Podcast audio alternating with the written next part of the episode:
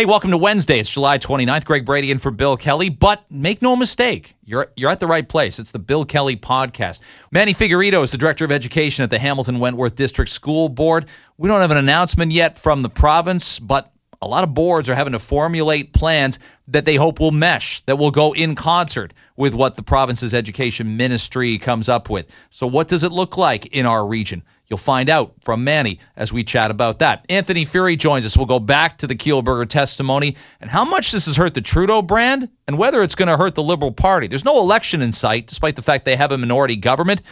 But the tone deafness is the criticism, even from people criticizing Justin Trudeau and even from people who voted for Justin Trudeau, not once, but twice. And we'll talk to Marissa Lennox as well from the Canadian Association of Retired People as long term care back in the news. It never really should have left, but it's still an important situation, and we've got to find solutions in a big hurry for our elderly and those that need that kind of care. It's all coming up on the Bill Kelly podcast. Hope you enjoy it.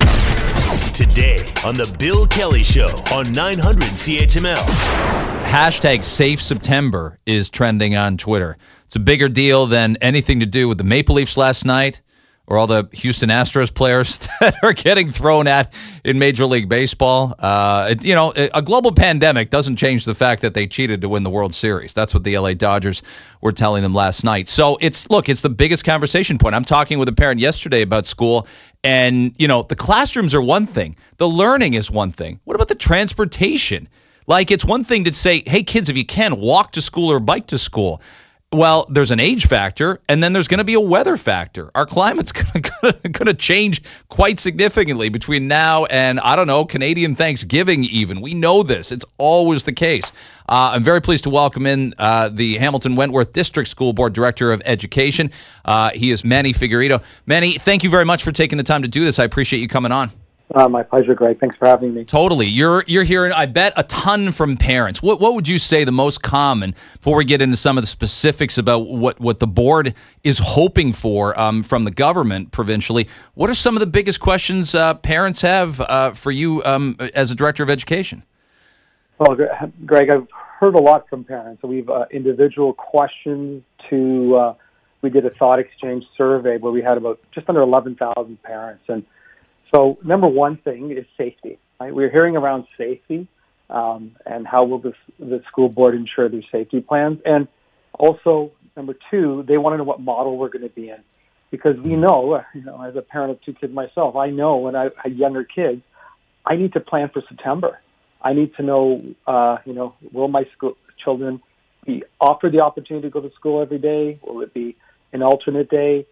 So parents can plan for September around their work schedule. So those are the two big things uh, uh, we're hearing right now from parents. And it, it's such a struggle because I think just just like the stages and, and how we've gone with, with reopening, so much is based on geography and so much is based on the demographics and, and the age of your kids. Like it reminds me of talking to older parents who are saying, "Oh, I'm you know I'm paying for two kids' university tuition this year," and I'm thinking that that that stinks for you. I'm not. Like my kids could stay at home and and get their way and muddle through su- certain days of the week, Manny. But I know a lot of parents. If if you've got a six year old, a four year old, and a three year old, you can't. It's not sustainable. It's not even possible for a week to pull it off. Yeah, Greg, what you're identifying really, uh, you know, um, we've been talking about the five guiding principles for us that as we look, safety number one we're trying to minimize disruption. So how do we keep the regular school day routines as much as possible? Because we know how important routine and structures are for kids. And also because the ministry has asked us to prepare three scenarios, you know, return to full conventional, an adaptive hybrid model, or completely remote. We want to build scenarios that allow ease transition between the three scenarios while we're trying to honor the collective agreements of, uh, of our staff but also look at fiscal responsibility. We know there's some additional costs today that we've already had to incur. Is it so obvious and observable that pulling off, if you will, making a successful uh, fall going into winter for high school just seems easier than elementary school? Almost, you know, as it were, the older the child, um, the more likely distance learning is, the more uh, understanding that you know 16, 17, 18 year olds can be about it. And and if anything, it's a it's a precursor to how university lectures will be. You come, you learn, you you might go home uh, after a half day. Is it is it just make more sense than a teacher trying to navigate a grade one class of 25 kids? Yeah, Greg. Well, you identify the conversations I've been having with many partners, public health, and even like Master uh, Children's Hospital, Hamilton Health Science, the other day. The, the three things that are always trying to be balanced: public health, child development, you know, the development stages of development a child's in, which is what you're identifying, and, and also the economic impact for families to get to work. So, um, as you identified, our model looks at that to say um, a rotational model where students will come face to face, do one subject for about a four week block, and then return home and have a structured time where they go online for the other three courses. And then we rotate that where subject two is face to face. So providing each uh, subject an opportunity for face to face and uh, online. What's more complex, though, in secondary um, is because we, um, one of the public mitigating factors is around cohorting. So, you know, keeping students as much as possible in the same group. Well, elementary lends itself to that because when you're assigned to a classroom, you stay with your students in your class for the, you know, most of the day. When you're in secondary, as you know, you're taking four subjects. You are rotating subjects, but you're also then introducing different students into different classes throughout the day. So from the secondary level, it's more complex from the from cohorting perspective. But yes, there's a simpler factor because students are more independent uh, than they are than of course as they are uh, in, a, in a kindergarten classroom, as you've identified. Manny Figueredo is our guest on uh, 900 CHML, 980 CFPL in London as well. He's the director of education at the Hamilton Wentworth District School Board. Greg Brady and for Bill Kelly today. Do you? Um, we played that clip of Dr. Fisman coming in, who suggests that masks um, be not just recommended but mandatory, maybe for teachers and students alike. It is more difficult, no question, for four, five, and six-year-olds. Um, is it possible that your board will will recommend or mandate uh, masks in the classroom come the fall? Yeah, so that's a discussion we just had last uh, this past Monday with our board of trustees as we presented our report. We are waiting for some uh, ministry direction, and you can see there's papers out there from SickKids uh, explaining around the importance of math, but all understanding, you know, the, le- the the level of development of a child might be more complex. But as I heard your doctor uh, speak before, that mm. you know we can teach our children. We have to teach them new routines. So what we have to date uh, we have purchased medical grade masks for all our teachers, uh, our educators, staff in school. Um, and what we have also purchased, based on the ministry guidelines from June, is we know there's situations where two meter distancing will not be possible. So in those cases, when we have um, educational assistants or early childhood educators or teachers, uh, or even our principals who have to work closely with children to support them uh, you know, with their personal care needs, we know that then we have to provide masks for that uh, those staff and for those children. But in terms of uh, masks for all staff, one of the things we have uh, asked as the board, trustees have asked and have asked of me, and we've asked of the province, is a consistent approach across this because mm-hmm. um, we need some consistency. And two things we've asked for consistency. One is around masking. What's the requirement? What age? The type of masking? Um, because there's huge costs to that, but it's worth the cost to keep um, uh, this virus from spreading and to have students return to school. And the second thing is around a consistency uh, in approach around outbreak management. So people ask me, well, can you guarantee me there'll never be uh, a case uh, that someone will contract it? They say we need to prepare that there will likely be a case, whether it's a staff member or a student, our commitment is that we're going to put the protocols in place, uh, the safety protocols. Public health has been excellent working with us as a partner, providing every, reviewing every sort of procedure. Uh, we're going to have to do a lot of training. As you know, we have three yeah. PA days before students return. One of the reasons for that is, you know, we have to support staff in that training and, and, and new routines. So uh, it is a possibility, but we're hearing that the ministry will make some kind of announcement either this week or next week um, around the scenario we'll be in uh, and sort of the expectations on masking. So we're prepared, and I know the province has procured uh, sort of a, a central procurement process to support boards as well. I, that's a thorough answer, and I think that's encouraging to parents. I will say, I think parents are entitled to ask you, um, you know, tough and difficult questions. I don't know that it's fair for parents to ask you to guarantee there won't be a case. Like we have to be ready for any scenario. That's a difficult thing for a, you know, for for for anyone to guarantee, isn't it?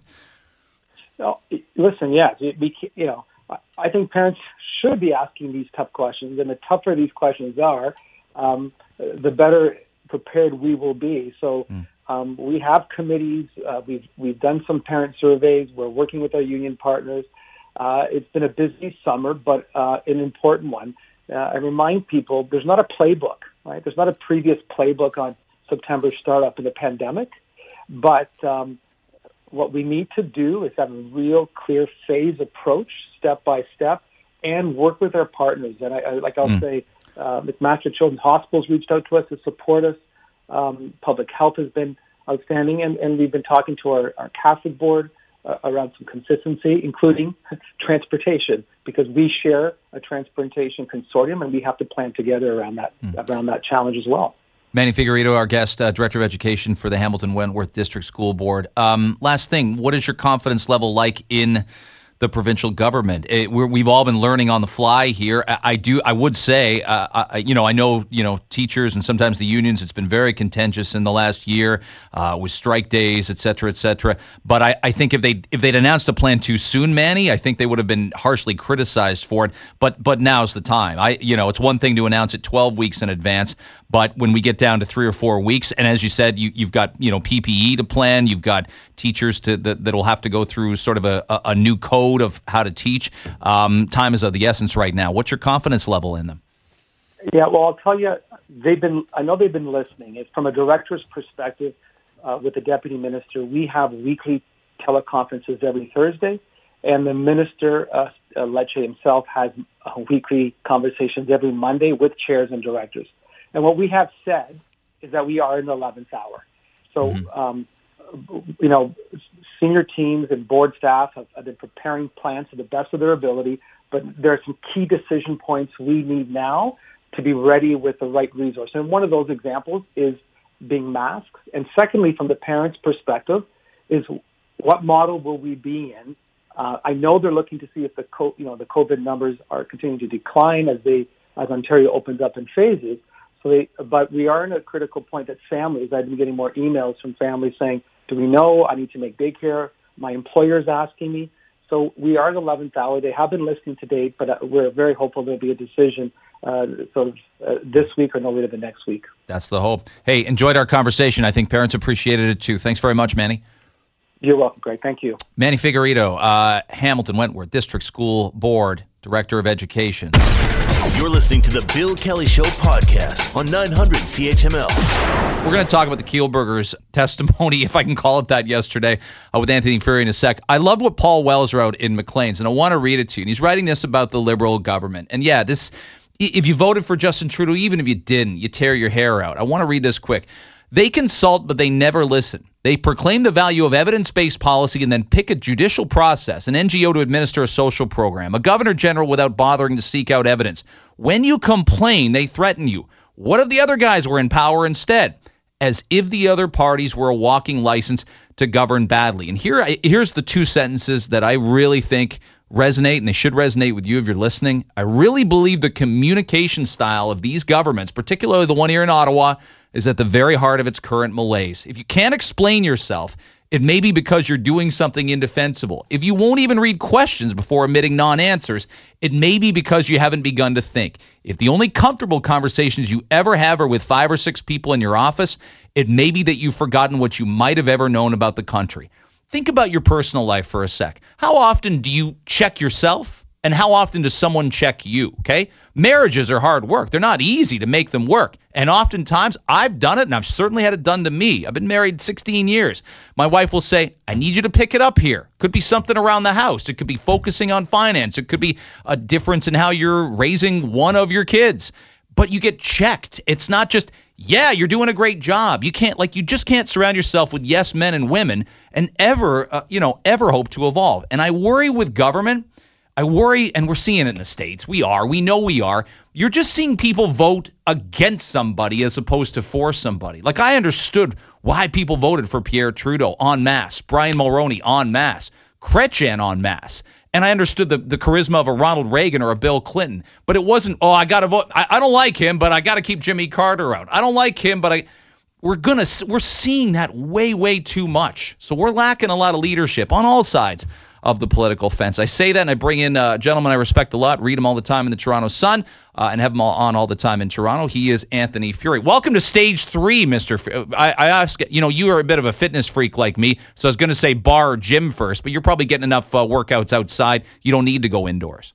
You know, we're talking now from uh, an undisclosed uh, bunker in rural Ontario where I've been hanging out. So I'm actually doing uh, a lot of like digging ditches and so forth and moving wheelbarrows away when I'm not, uh, uh, you know, appearing on the shows and writing the columns and so forth. But Greg, can you believe it? Professional sports is back. We finally got games to watch. And there I was sitting in the basement watching a four hour committee testimony. Come on, kill me now. I can't believe this is happening. I know. Yeah, they've they've uh, yeah, it's wonderful timing for the government, but I don't think they people are going to be terribly distracted. Look, um, I, I thought, oh, where do I go? I thought the Kielburgers came off uh, smarmy. I don't use that word terribly often. I, I right. thought I, I, thought if I get a chance to if I get accused of something, Anthony, if you get accused of something and it's personal, professional, whatever, I got 44 hours of time to spend uh, explaining it, uh, accounting for it, and defending it. And these guys from 20 minutes in just looked at each other like, we're going to make a mockery of this and, and we don't deserve to be here and we don't want to be here. It's your charity. It's your multi million dollar charity. You don't want to work harder to clear your name? I didn't think they took it seriously. And I think it was quite brilliant of them to initially say, oh, we can only do one hour, and then fine, we'll agree to do four hours because they told us everything, so much so that they told us nothing. And there really wasn't all that much content in those four hours. Greg, I, I think you said something very interesting on the lead in when you talked mm-hmm. about how a lot of us are used to, to, to being checked, be, to being told by you know, the spouse, the friend, the coworker, whatever. Well, hold on a second. I'm not too happy with this or that. And, you know, sometimes we push back. Other times we go, all right, honey, you know, you're right. I'm going to mm-hmm. sit down. I'm going to listen. I'm going to try and change. And, and I think you know, whether it's Justin Trudeau, Justin Bieber, or Mark and Craig Kielburger, I think when from the age of 12 years old, you've you've been living in a sort of semi-state of grace where generally not too many people tell you uh, that your doo doo smells, uh, which is a very different way than the rest of us were raised. I think these situations become very hard uh, for for these people. I feel like Justin Bieber is actually the only one who's publicly stated, yes, you know, I had some, you know, in my youth, I, I had, uh, you know, disproportionate views of uh, my state of grace and have now been brought back to reality. I, I think uh, the Kielburgers and the Trudeaus, they they were kind of raised in, in different auras, I think, than the rest of us. I think so too, and I said out of the gate, um, I don't have a problem with with people who make money. I don't have a problem right. with with rich people. I don't have a problem with people like part of the reason you work so hard sometimes is because you want to make a great life for your kids, and there's nothing wrong with that. But it's the it's what do you what do you do outside of your own household, outside of your own bank account to influence others, to unfairly influence others, to make it a, you know, make it a, do you do enough to make it a level playing field? And th- those two guys yesterday, I just thought made it obvious that they thought the whole thing was a farce. And and uh, and and I clearly there's there's people in there trying to score political points. We've seen that from the beginning right. of time, from Watergate. Okay, we've seen that from the beginning of time. But I thought, you know, you're here for four hours, like you said. You're not doing anybody a favor here. You should be begging to explain yourself if you've done nothing wrong.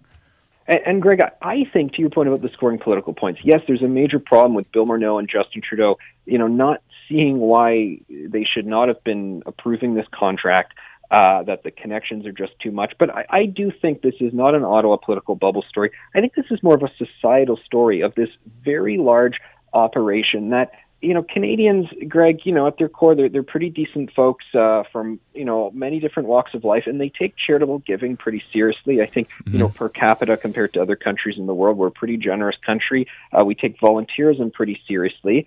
And uh, We Charity, I think, for a lot of people was inspirational to many. And now they're looking at it and they're seeing this tens of millions of dollars of uh, of uh, real estate holdings and these odd voluntourism things, or Bill Morneau's going on five star trips, and they're going, "What? What was this? I thought this was about." You know the the power of getting together and as a community we can do good and yeah of course there was some of it and I think a lot more in the early years and now they go wait we we let this organization pretty much co-write curriculum in school boards all across our country and, and all of this. And I, I think societally, people are feeling kind of icky about this. And in the nonprofit and the charitable sector, they actually kind of have their backs up because they feel that this story is making all of them look bad.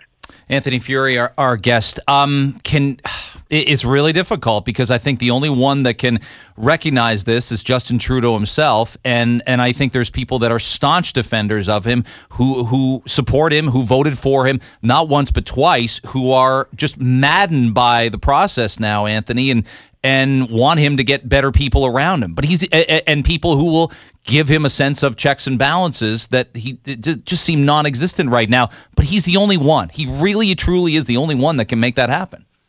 Uh, no, he certainly is. And, you know, people used to say, oh, Justin Trudeau's not running the show. He's got puppet masters. It's Gerald Butts. It's others and so forth. No, I have something scarier to uh, suggest to everyone else. Justin Trudeau is running the show. Yeah. He is in charge. He is in control. And uh, when you talk about, you know, being checked by others, listening to others, uh, I was living in Ottawa back when he made that decision as Liberal leader to abolish senators from the Liberal Party. And people said, "Oh, so brave" and so forth. It, no, I was I was in the building that day. Senators did not actually approve of this, and they found it very bizarre that Trudeau was basically saying anyone with institutional memory any old guard. You know, sure, liberal sponsorship scandal, not a good thing, but there's, you know, a lot of people who have been around in the Liberal Party for many decades. They're not hyper partisan. And he said, I don't care. This is just me and, you know, my millennial brat pack, and we're ruling the roost. Everybody else is booted. And I think we're seeing uh, the fallout from that. Anthony Furey, our guest. You, you sometimes look at the U.S. system and say, uh, and especially now, obviously, as many flaws as it may necessarily uh, have, and as much political turmoil as there is in the U.S., there's something to be said for being able to criticize your own. Obviously, we just saw Doug Ford kick an MPP out of caucus um, last week uh, for criticizing um, the, the bill of emergency powers. But there is something to be said for for somebody being able to a Democratic senator being able to to criticize, you know, right. and, and vote for impeachment against Bill Clinton, or someone to say, yeah, the the war in Iraq is wrong, George W. Bush, and I'm still a Republican. I don't know what like you you wish you do wish there'd be that that system doesn't seem to allow the accountability for MPs as a group or individuals to sort of name check Justin Trudeau even privately and and keep their livelihood and that's wrong. Mark Cuban said that Kevin O'Leary told him the reason he wanted to run to be Canadian Prime Minister is it is one of the most powerful positions outside of a dictatorship in world leadership much more powerful than the American president. Obviously, you know, Canada is not as powerful as America, but the, the role of Canadian prime minister is way less checked than the role of, say, an American presidency. You really kind of control things. You really rule the roost entirely, and, and we're seeing that now. What will the consequences of We Charity be? I'll tell you. Both Bill Morneau and Justin Trudeau will have been found to have violated a couple articles of the Conflict of Interest Act. It's a law, but it's not a criminal code law. They're both going to be fined $200 and they're both going to pay it, and that's the end, and this is done. I mean, that's really quite something. Do you think the Lib- we, have often seen um, many many times we've seen uh, a party uh, stay with a leader even when they're in power um, and and they're just a dead duck. We obviously saw it here right. two years ago when you know everybody I spoke to that's a card card carrying liberal said if Kathleen Wynne could just get out of the way we got a, we don't have a shot at reelection, uh, no matter who the leader is, Anthony, but we got a shot at a hell of a lot more seats, and and we could make that. Kim Campbell was a sitting duck in 1993, so it goes both ways. Do you think the Liberals will have enough power, have enough oomph? to push Justin Trudeau out of the leadership before the next election comes in. Uh, if it doesn't come in the next couple years and we are waiting till 2023, 2024, will there be a new Liberal leader? No, because to my point about um, about the Senate, Justin Trudeau banished the guard, which would have the power there. There's also not delegated conventions power. Uh, they actually rule. And and to your point about Kathleen Wynne, look, Jean Chrétien and Dalton McGuinty both stepped aside, obviously uh, facing Chrétien facing a lot of pressure from Martin, but they allowed that sort of do-si-do dance to go on. That gave their tenure, well, not a lot of time with Martin, just 18 months, but it gave Kathleen Wynne, I guess, you know, five, six years and so forth. Kathleen Wynne didn't step aside, and I don't believe Justin Trudeau step, step aside either, because they are both true believers. I mean, Dalton McGuinty and Jean Chrétien are much more political animals, and they were still uh, part of sort of the political system and knew that the party was greater than the individual. Uh, I, I think Kathleen Wynne and Justin Trudeau are, are, are very different animals in that regard. So the the scandal itself, what is it more damaging to the Liberal Party? Is it more damaging to the, uh, I guess I would call the Trudeau brand at this point. And and I'd reference, uh, yeah, his father in in the brand. There are people who adored, uh, uh, even if they didn't vote for him every time, the first time around or the second time around, adored Pierre Elliott Trudeau as part of our history.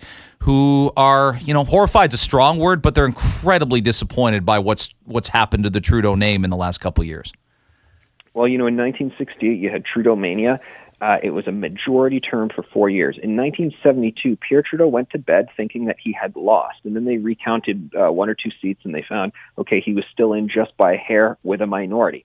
Same situation we're in right now. As you know, Justin Trudeau lost the popular vote. More people voted for Andrew Scheer. And then in 74, two years later, Pierre Trudeau goes on, wins his majority, wins another majority after that, and that's what consecrated his legacy. So uh, here's something people may want to make sure they're sitting down. They might shake their coffee right now and spill it everywhere. Justin Trudeau's legacy may just be beginning, my friend. If this scandal happens last year around this time, and and the blackface scandal, which I think was early September, if the and the blackface scandal does not happen, is this in a way a more damaging scandal? It's current. It involves an awful lot of money. And again, I, I can't, you know, reverse uh, the, you know, the time space continuum because we are in the midst of a global pandemic, which I think has amplified, to be honest, criticism of of this deal because the the pandemic's the reason that this program was going to be put forth. Um, how, like, it, would this be way way more politically damaging in an election year? I don't know. I mean, there's still a lot of components of Ottawa bubble component to this, which which the regular folks sort of check out of here. Um, you know, I think it's a big story, and I, I think it's wrong, but I think we see more of these mounting uh, repeatedly. And if the blackface thing didn't do it for progressive voters to step away, if people if progressive voters bought the Trudeau thing that oh the blackface scandal was a learning opportunity for all of us and how we can all be better and so forth, I, I don't see what they won't take hook, line, and sinker. So I think swing mm-hmm. voters, which is what gave Trudeau his original majority, that these things, you know, eventually there's going to be a straw that breaks the camel's back. I don't think it's one story. I think it's the drip drip, and uh, that tap is still pretty leaky. So I don't know if it's this one. I think every scandal he loses 5, 10, 20 uh, voters uh, maybe they just have to keep coming until we get that final straw. I think this this is hitting them more in the polls, Anthony, because there is not an election right now. And I mentioned off the top, right. people are often, you know, um, you know, pushed into a fearful position about the other party. Look, it's it's fairly it's patently obvious in Ontario and Quebec. Trudeau lost votes, but he didn't lose a ton of seats. He lost them out west. And right. the reason he did is is Andrew Scheer and and a lot of the social conservative policies kind of frightened voters that were stuck in the middle. They didn't, that, you know, they kind of held their nose and said, "I'll vote liberal again, but I'm not happy with a few with SNC Lavalin. I'm not happy with blackface. How could I be? But I, I I'm too worried the other guys will be worse." As I said off the top. Yeah, and I'll be curious to see what sort of attacks we see against either Peter MacKay or Erin O'Toole, whoever becomes leader, because Andrew Scheer is a social conservative. I mean, he, he didn't say he was going to change gay marriage and all those things, but he didn't uh, say he uh, wouldn't well, there's the stick onto it for all that. Well, he said he, he was he accepted the status quo and that. McCain yeah. O'Toole, they're pretty much social liberals, of course, so you don't have that ammo. But are you still going to hear it anyway? Are you still going to hear stories that you know they're bad dudes as opposed to how their policies uh, are bad? And you know it remains to be seen because I think uh, I think anything's uh, possible. There will certainly be character attacks on, on anyone because the conservatives maybe think they're getting someone squeakier clean with Peter MacKay. Of course, he was uh, leader of the progressive conservatives and all of that, but uh, I, I think that won't stop some people and the liberal campaign machine certainly from trying. Fascinating chat. Love doing that. Uh, Anthony Furey from uh, Sun Papers Post Media as well. Thanks for the time. Back to the wheelbarrow you go, I guess. Uh, you so you it. say. Back to the gym, my friend. if only, if only. Thank you very much. Anthony Furey from uh, the Toronto Sun. You're listening to the Bill Kelly Show podcast on 900 CHML. Every day you'll see a new study. Um, there was a study today out of Germany, and it's a real sobering um, photograph, if you will, mental, uh, mathematical photograph um, of they examined the cardiac MRIs of 100 people who had recovered. Average age was 49. Two thirds of the patients recovered at home, and more than two months later, uh, 78 patients out of the 100 showed structural changes to their hearts.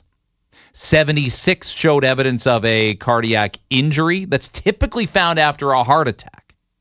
And the 40s, as you well know, the 40s are well too young to be worried about a heart attack. People do have them, but oftentimes it's an underlying condition. Yeah, weight, obesity is a factor. History in the family is a factor. And 60 of those 100 had signs of inflammation. So why did all this start? To protect our most vulnerable people. And we can't be forgetting about them. Today, the province uh, will make an announcement. Doug Ford and Merrilee Fullerton, uh, who's run the LTCs, who's come under tremendous, tremendous scrutiny, and many say rightly so. Uh, they'll both make a joint announcement at 1 o'clock uh, today. We welcome the Chief Policy Officer of the Canadian Association of Retired People. She's been on the show before, and she rejoins us now. Marissa Lennox uh, joins me on the Bill Kelly Show. Marissa, Greg Brady again, how are you doing? I'm well. How are you? Yeah, really good. What What are your um, expectations, I suppose, um, for uh, one o'clock, and what the province will say about this today?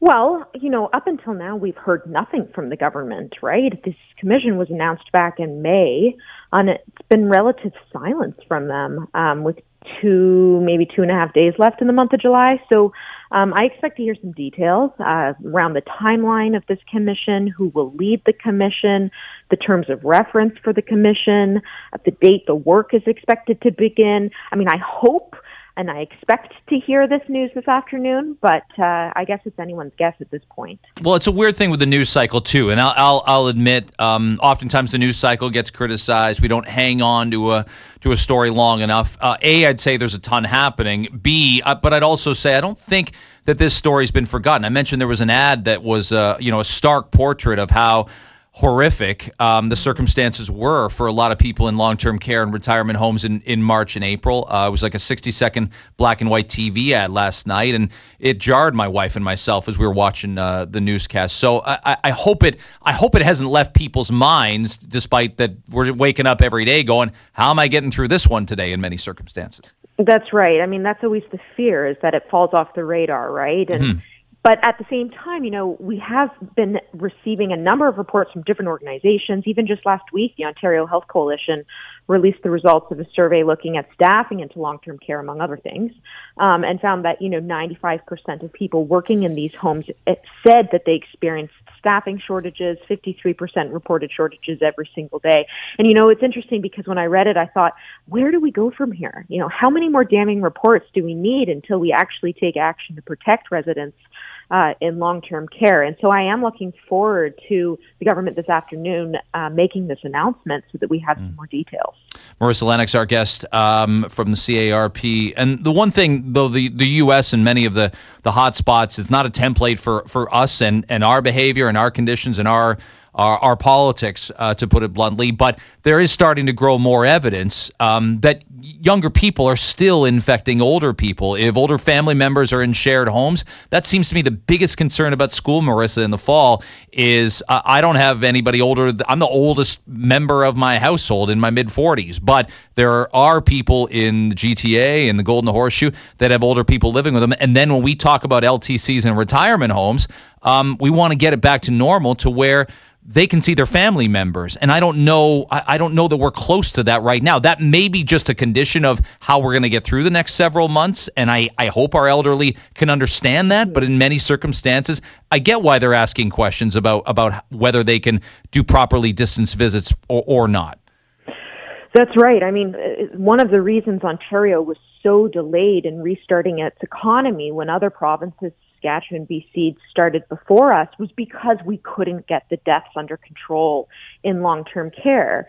Um, and now they've, you know, created these very strict restrictions for people to go into these homes. And that's because there's such an enormous amount of fear, you know, given, you know, the death toll in these homes you know, over 80, 80% of, of COVID deaths occurring in, in congregate settings. Um, so I think, you know, as we move forward, we need to remember that we have to be vigilant. Um, if you're younger and, and you do have family members that are older, you need to make sure you take every precaution necessary to protect their lives while everyone is equally at risk of mm-hmm. getting COVID-19. We do know that the consequences can be more severe as we age because of you know various comorbidities and um, if you're living in congregate settings it just makes it that much worse do you have um, continued confidence or a diminished confidence or no confidence in um, Lee Fullerton continuing in, in her duties um, as Minister of Long Term Care? I have no reason to question her ability to do what she does. Um, I I don't actually blame this government mm-hmm. uh, for all of the failures we've seen. I mean, the challenges that have occurred in long-term care are the result of years of neglect of this system. Um, so, you know, I think she's a qualified individual, and and I'd like to see her continue in that role. But you know, there are a couple things that we will be looking at um, as we examine sort of the details of this commission. Um, and I know that she's sort of overseeing this process. So one of the things I think that's absolutely critical is that no one with a vested interest, I'm talking about the operators, be appointed to this commission. I think that has to be a completely impartial process, um, and that's really necessary in order to create change. Um, I think that there also has to be public hearings, and typically there may not be in a commission, but I, I understand Minister Fullerton has been clear mm-hmm. that they will be, because otherwise you lose the ability to have public scrutiny. So residents, families, even stakeholders have to be part of that process. Nothing can be behind closed doors, and she will be held accountable for all of this. Well, you're right, and and a couple layers of to peel back of of, of what you said right there that made me think of it. Yeah, this has been going on since um, the Harris government made some sweeping changes. I know my grandmother was affected by it, so I remember it pretty damn well in the mid '90s. But but to your point, subsequent liberal governments um, didn't change much about legislation, didn't change much about funding. I'll give you an example. Like three weeks ago, I saw a story and I, I, bookmarked it in my email that noted here's the headline from the Globe and Mail Doug Ford says he'll make air conditioning mandatory in Ontario's long term care homes. How many Ontario adults do you think would have thought, well, it's not mandatory already? We don't have right. air condition. We're talking about air conditioning schools when kids go outside for recess and can play and and don't have near the respiratory problems. We don't have mandatory air conditioning in LTCs. That was shocking to a lot of people it wasn't mandatory for long-term care homes to have sprinklers in them until I think it was January 1st, 2019, um, uh, in the event of a fire. So there are so many things wrong with this system. And, and I'll say it again, you know, what we've seen in long-term care, it's not the fault of this government, um, but the fault, I think, of successive governments, mm-hmm. including this one, for their inaction. Um, and I would also add that, you know, launching a commission does not preclude this government from moving ahead with things that we already know they can start to move forward on things around staffing, making sure, of course, that there are air conditioning units in these homes, especially in the middle of a heat wave, um, making sure that they have a strategy to uh, not only in, invest in talent to bring them into this industry to put, but to retain them. Um, so there are a number of things that I think that this government must move forward on, and those are the things that we know in spite of this commission moving forward. I've had several conversations with people who differ on just the for-profit system. So what, there there are some that obviously feel it just it's not sustainable, it doesn't work, and of all the things we shouldn't be farming out and and privatizing, it's one thing to do it with uh, you know our our telephone, it's one thing to do it with uh, you know with universities even, but this is the one thing we shouldn't be farming out. But there are those that believe that with proper oversight you can do this properly and the ones that that you know do it for profit Marissa can, you know, can do a great job with it, or obviously they wouldn't get very many customers. How do you view it? Can we still do we? Ha- is it more the model that's broken, or just the maintenance of that model? So, you know, this is one of the things that the commission has to look at. Mm-hmm. Um, and, and, and that is the question around for profit versus not for profit and municipal. Because we've seen the reports, and there have been many, which show that for profit homes performed significantly poorer than not for profit or municipal homes. Um, and, and those studies, by the way, are consistent with previous studies that predate COVID from around the world. Um, and you can see why that might be, because if someone's trying to turn a profit, um, then they'll look at their budget and what's among the biggest budget line items, it's staffing. And so that's often the first thing that will get cut. So these things we know to be true. But if you were to create a set of very basic national standards, regardless of the postal code you live in, that was, you know, a, a, a, a complete mix of appropriate staff for the residents. That includes not just PSWs, who, by the way, do 95% of the work in these homes, but more registered nurses, LPN, so on and so forth. And you make it appropriate for the residents, and you had that standard in place, then a for-profit home couldn't circumvent it. What you might see actually is a lot of for-profits leave this space Um, but I don't know what you would do with the existing for-profit operators. And there have been some for-profit homes that have done very well for their residents. Yeah, yeah.